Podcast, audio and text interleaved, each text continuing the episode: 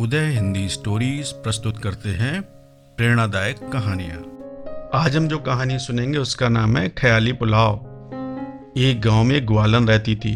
वो दूध बेचकर अपना गुजारा करती थी।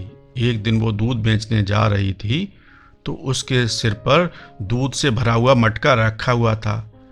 वो चलते चलते मनी मन विचार कर रही थी, सोच रही थी कि मैं इस दूध को बेचूँगी और इस दूध से जो मुझे पैसे मिलेंगे, उससे मैं अंडे खरीदूँगी।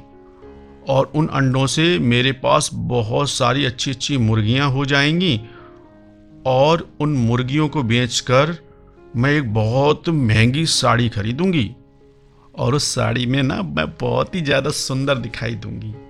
जब मैं उस सुंदर साड़ी में देख इधर उधर चलूँगी ना तो मेरे आसपास बहुत सारे लड़के आएँगे और मुझे शादी के लिए प्रपोज करेंगे।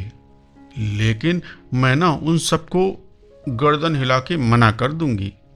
ऐसा बोलते हुए उसने तेज़ी से गर्दन में झटका मारा।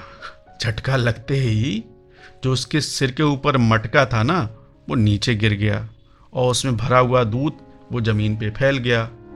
अब उसकी रेशमी साड़ियाँ, मुर्गियाँ, बिज़नेस, अंडों का सब कुछ धरा का धरा रह गया। उसके अच्छे लड़कों का प्रपोजल का सपना सब कुछ दूध की तरह मिट्टी में मिल गया।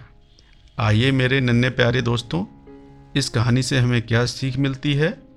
ख्याली पुलाव पकाना अच्छी बात नहीं, हमें प्रेजेंट मोमेंट में ही रहना चाहिए। उदय हिंदी स्टोरीज, आपका अपना रेडियो स्टेशन।